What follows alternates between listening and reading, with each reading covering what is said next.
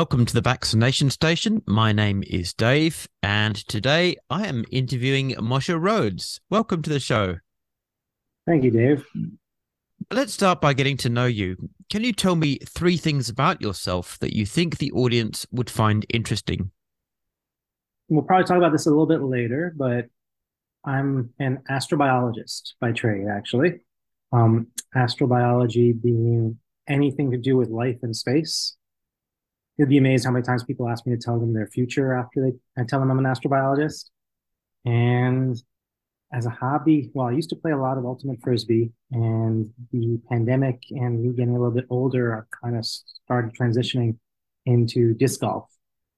So we play a lot of disc golf these days. Just played in a tournament uh, this past weekend, which was lots of fun. What else? I got two little boys under well, one's three and one's eight months. That's fantastic. I have a friend in Texas who plays disc golf, and it was, it was something I'd, I'd never even heard of before until I, I went to Texas and and um, got to know him.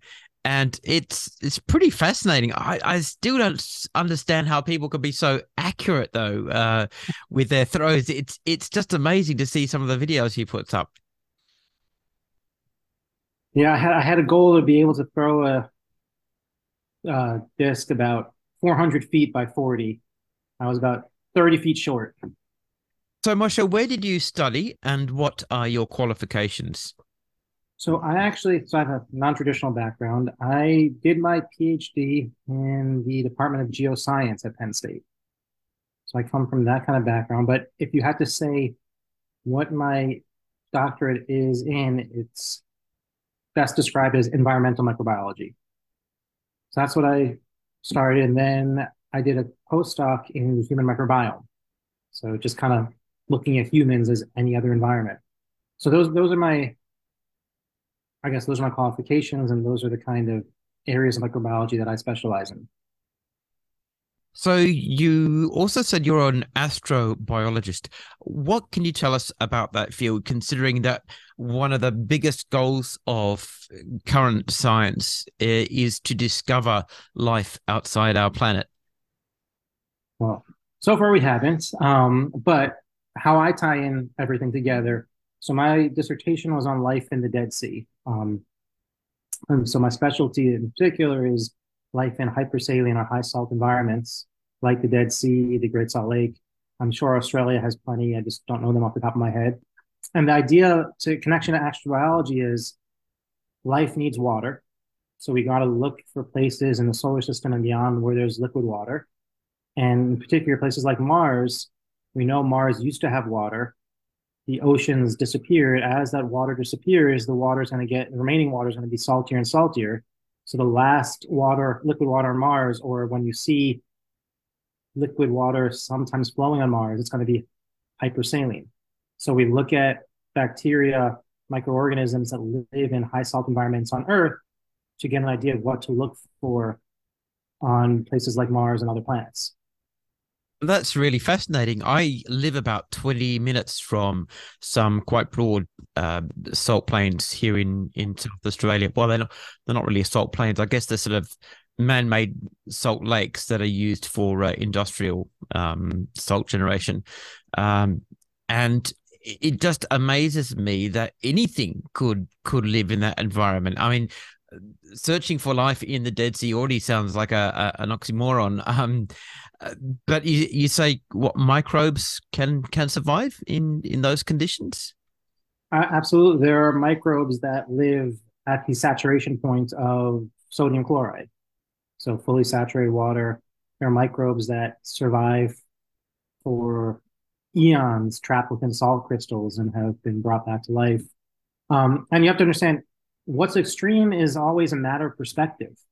To a lot of life on our planet, oxygen is extreme. So what we think of as normal would actually actually cause one of the greatest mass extinctions in Earth's history.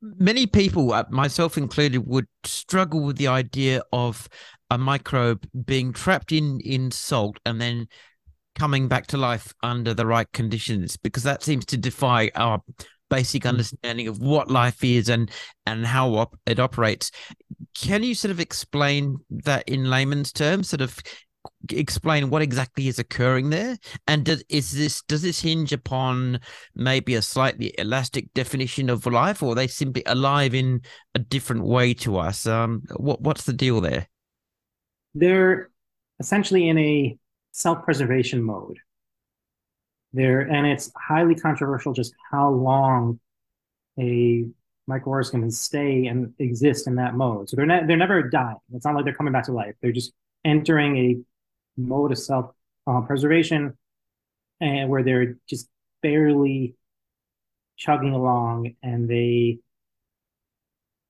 you know there have been claims up to 100 million years which are not all that well supported but claims in the low millions of years i would say are pretty well supported actually that is absolutely crazy. It actually reminds me of, of tardigrades, which are supposedly hypothetically indestructible. Um, I suppose once you get so small, you reach a point where there's not much that can actually that can actually harm you because um, how can it actually reach you or, or, or damage you? But they, tardigrades are bizarre. They just sort of seem to exist in this sort of um, almost like an alternate universe once you're down to that scale, isn't it? Mm-hmm. And so, what one of the key things that tardigrades do to keep themselves alive is they get rid of a lot of their water.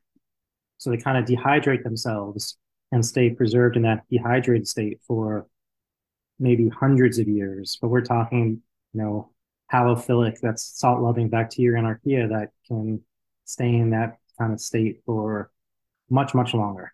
How long, we don't really know does that mean there's a, a possibility as we excavate and, and investigate our planet further, we could be inadvertently releasing microbes uh, that have not actually encountered our current era before that that we that we haven't actually interacted with before? I mean, that happens all the time. Uh, permafrost um, melting, salt deposits getting uh, I'm blanking word, but dissolved. Um, where there's constantly reservoirs of microbes that are getting re-exposed after extended period of times well before human civilization. But none of these would really be pathogenic to humans. So it's not like we're gonna go ahead and unleash a new pandemic from this microbe that's been trapped in salt or trapped in ice for 100,000 years. That that's very reassuring. so, how did you first become interested in science as a career? Um, I've always saw myself as progressing to a path in science. I was one of those kids who wanted to be an astronaut. Didn't go that way for me. I did. I have applied to be an astronaut twice. NASA didn't want me, but then it kind of came full circle. I had zero intentions of studying astrobiology, and I woke up one day in grad school and realized that I was an astrobiologist and I kind of fulfilled that lifetime goal of studying something relating to space. What advice would you give to someone who is considering a career in science? I think a lot of people, when they're considering career in science, get intimidated or think, I need to go to grad school, I need to go get my PhD. And I would say only go that path if you're 100% sure that's the way you want to do. There are many other ways of contributing to science, many other paths um, into scientific fields that, and that don't involve that much schooling and are really essential in today's world from science advocacy to science communication. I guess kind of think outside the box in terms of where you want your career to go. That's a very refreshing and I guess for a lot of people reassuring response because there has of course been for many generations the idea that science is a an elite field that requires a super high level of ability uh, and qualification to to enter and to succeed in. But i suppose now and and i guess this is partly due to the era of the internet and social media there are other forms of science, like science communication or other roles within the broader science umbrella, that are now more accessible to people who understand concepts, even if they don't have a specific professional qualification in them. And because these people are very good at communicating ideas, as long as they understand the ideas properly, they can actually use their ability to become a good science communicator without being a scientist per se. Would, would is that fair to say? Yeah, I mean, I think there's a very different skills being able to communicate ideas and being able to come up with novel ideas, hypotheses, experiments. Um, and many people are not good at both. So, how did you get into science communication yourself? so, I would say about a decade or so ago, NASA, with this thought that we're discussing in mind, wanting to kind of train more scientists in science communication, launched this program called NASA FameLab, where they had a competition for young career, early career scientists to compete in science communication, science outreach. And kind of on a whim, I entered the competition. Um, I didn't win, but I enjoyed myself and I had a wild card from the regionals to the national finals and you know and kind of built off from there. How has social media affected the way that you communicate your knowledge and ideas? Not as much as it should. Honestly, I should have more of a social media presence and should be more fluent with social media than I am.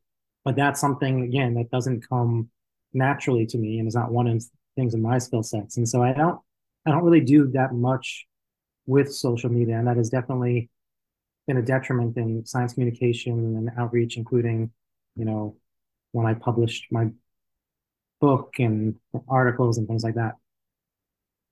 Your profile page on the College of Charleston website says that one of your research interests is the human microbiome and its impact on immune function. What does that mean, and what are the practical implications for public health? So, as I said, I did my postdoc in Colorado on the human microbiome. And one thing about our microbiome is we've evolved with our microbes. We've evolved to be introduced to certain microbes. We've evolved to, or our, our immune system evolved to help be regulated and trained by specific microbes. And so some of the research I was doing was looking at what microbes help modulate our immune system, kind of tamp it down. We have a lot of diseases in our current society that are caused by overactive immune systems, inflammation, inflammatory diseases. And there are some microbes that are in our microbiome that are very good at reducing inflammation within us.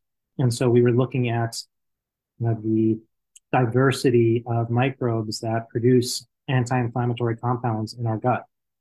Uh, and then one application of that was to see how the microbiome changes when people are HIV positive and how that alteration of the microbiome might contribute to inflammatory symptoms in people who are suffering from HIV.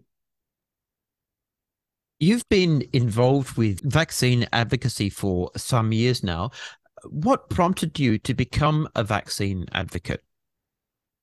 Um, so that story, I had this kernel of an idea for kind of a humorous book, which we'll talk about later, um, which I sat on for probably close to a decade. Didn't do much with it. And then I was listening to National Public Radio in South Carolina, and I heard an interview with this woman, Kim Nelson, who was one of the leading vaccine advocate for parents in South Carolina, and I was kind of inspired by it. So I reached out to the radio station and got her information and sent her an email and we ended up meeting up for coffee and I bounced some ideas off of her and she was very enthusiastic about my ideas and kind of connected me to a vaccine advocacy network, which is where I found an illustrator and found other people who had similar interests, including the woman who put us together. And from there, you know, I started writing some articles, wrote my book, have given testimony at uh, local government hearings on vaccination.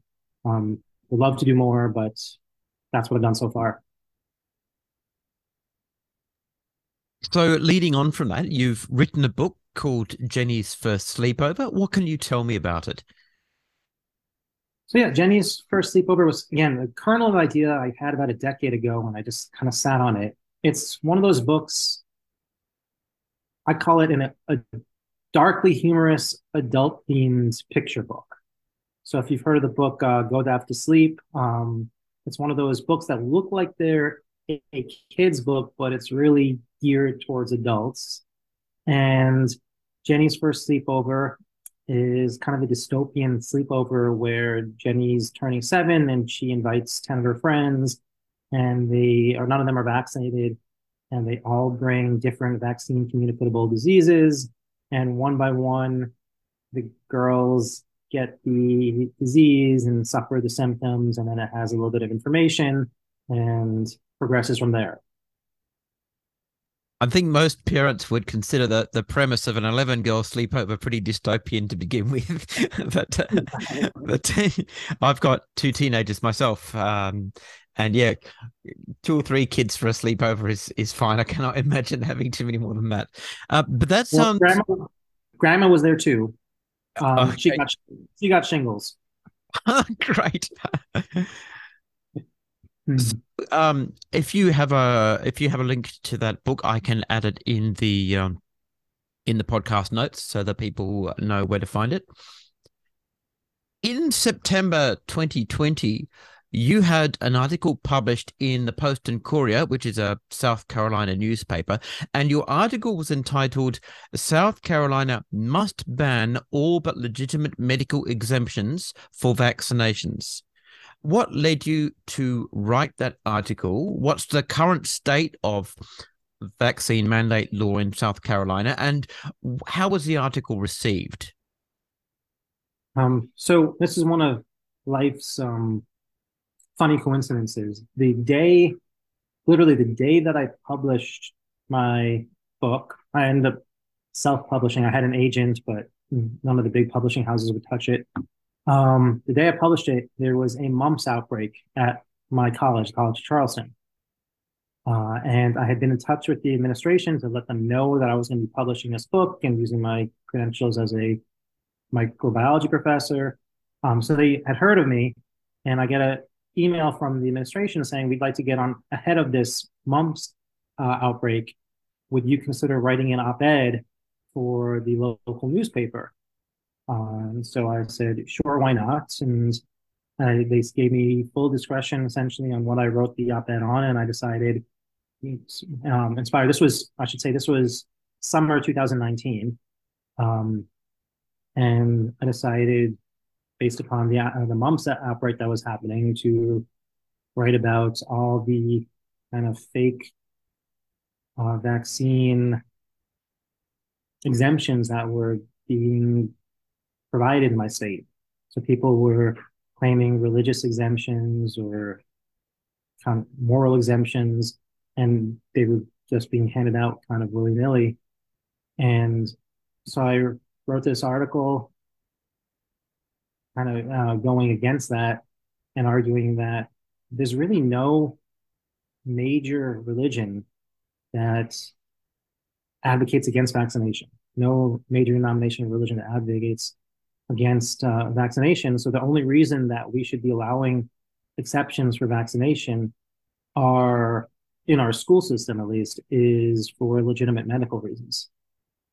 And the article, you know, the article was reasonably well received. I didn't get any hate mail from that one. I did get a couple pieces of of mail in support, uh, so that was always fun to get. Um, but I think given how politicized vaccination has gotten in the past three, three and a half years, anything I would say we've gone backwards in our state, but I'm not 100% sure on that. Do you know what the the current state of uh, of of the law is at the moment in South Carolina regarding vaccine mandates? I mean, I guess they're mandated for for primary and secondary school. I believe they are oh, so again I, I haven't haven't looked this up recently i believe they are mandated but i think there's still pretty easily accessible um, exemptions so anybody who really wants an exemption can get one Of course, yes. The, the the devil's always in the detail. I mean, you can have mandates, but if you have loopholes, then it's it's not too difficult for people to to simply skirt around them.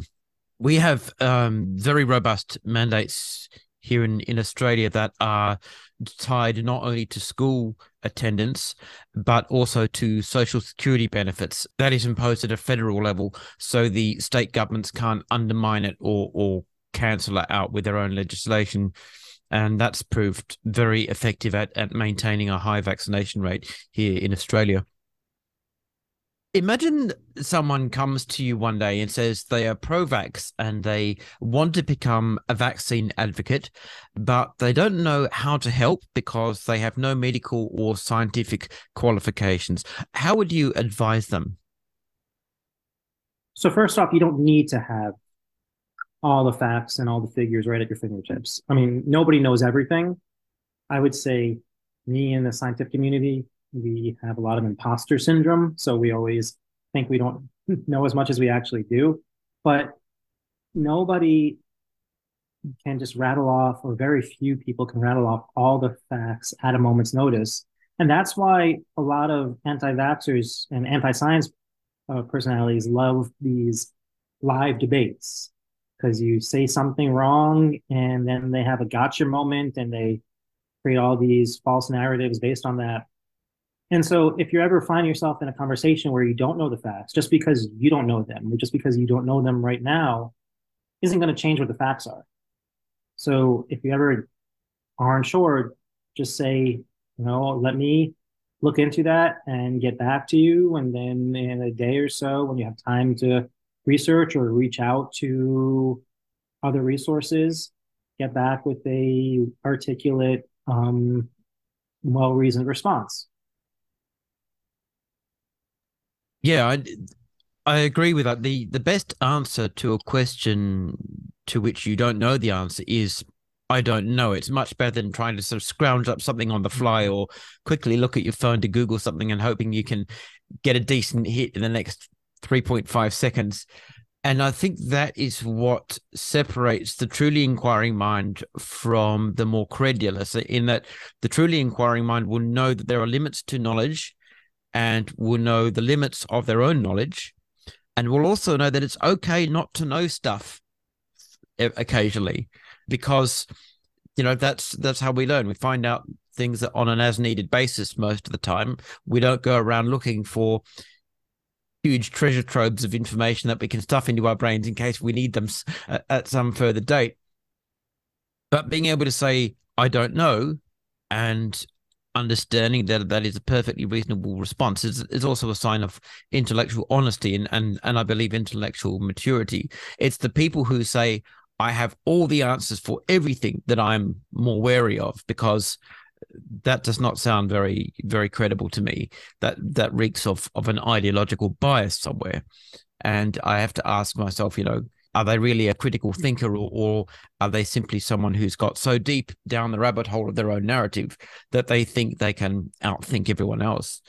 And you make a good point about debates as well because of, of course people like to say oh so science can't be questioned then well, of course it can, but you question science with science and the scientific method.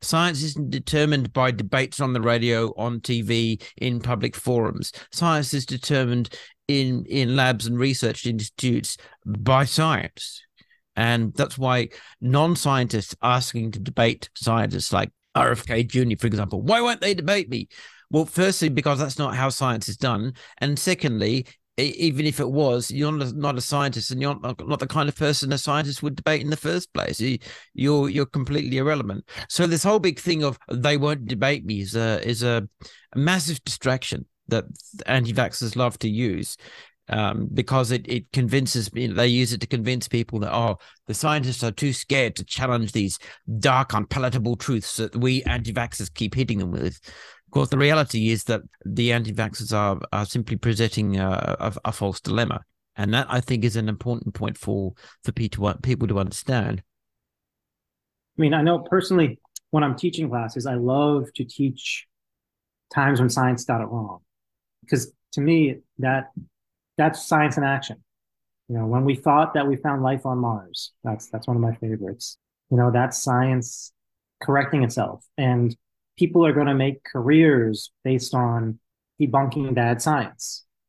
So the whole notion that scientists are going to, you know, try to hide the truth is just completely illogical.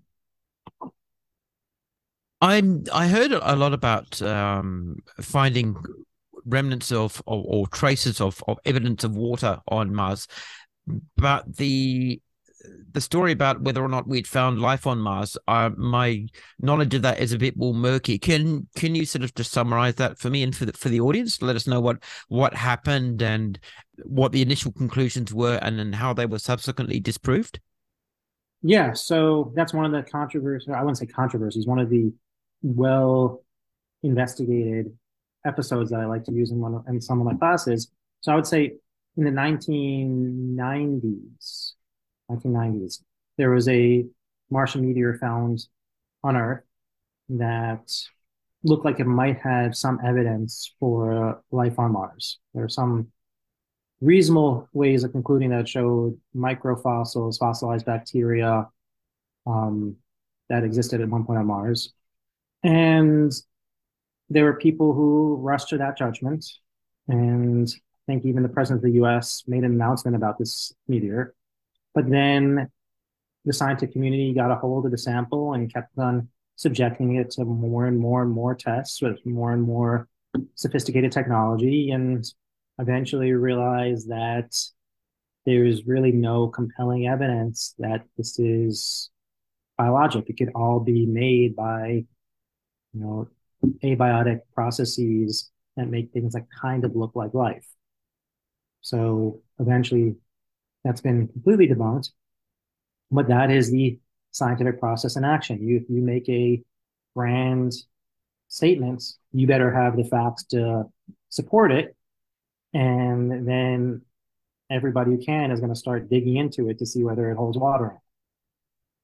That's really interesting. Thank you. And and while we're on the subject of life outside Earth, I know that a, a, concept that is discussed frequently um, within this context is something called the Fermi paradox.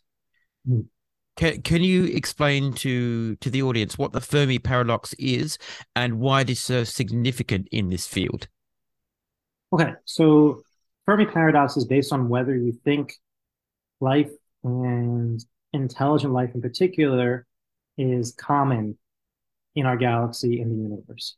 So the paradox is if you do think that life is common and intelligent life is common, and that there are all these extraterrestrial civilizations all over our galaxy, well, then why haven't we found any of them? Why don't we see evidence of them? Why haven't they contacted us? Um, so you have to answer that question. So you have to come up with some kind of explanation as to why that might be the case. And there's some really interesting theories out there, or you have to come to the opposite conclusion that life is not common and we might be alone. Um, so that's kind of the two sides of it. And those are the kind of questions that I personally love because either answer to that Fermi paradox is kind of profound. If there are tons of either there's tons of life elsewhere in the universe and in our solar in our galaxy which you know is one of those stop and think and contemplate your existence moments or we're alone in our galaxy and our universe which is also a pretty significant statement. But at this point we have no idea. Yeah i think was it arthur c. Clarke who said that there are two possibilities. One that we are alone in the universe and the other that we are not alone and both are equally terrifying. I think you're right. I think it was arthur c. Clarke and i think i didn't do a great job of paraphrasing him.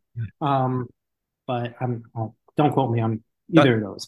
I'm i'm pretty sure that i mean i'm a old school sci-fi sci-fi buff so i was raised on on Heinlein and, and Arthur C. Clarke and H.G. Wells and and uh, Isaac Asimov. I'm pretty I'm pretty sure that was Clarke, and it's a deceptively profound statement when you start to think about it because mm-hmm. He's absolutely right.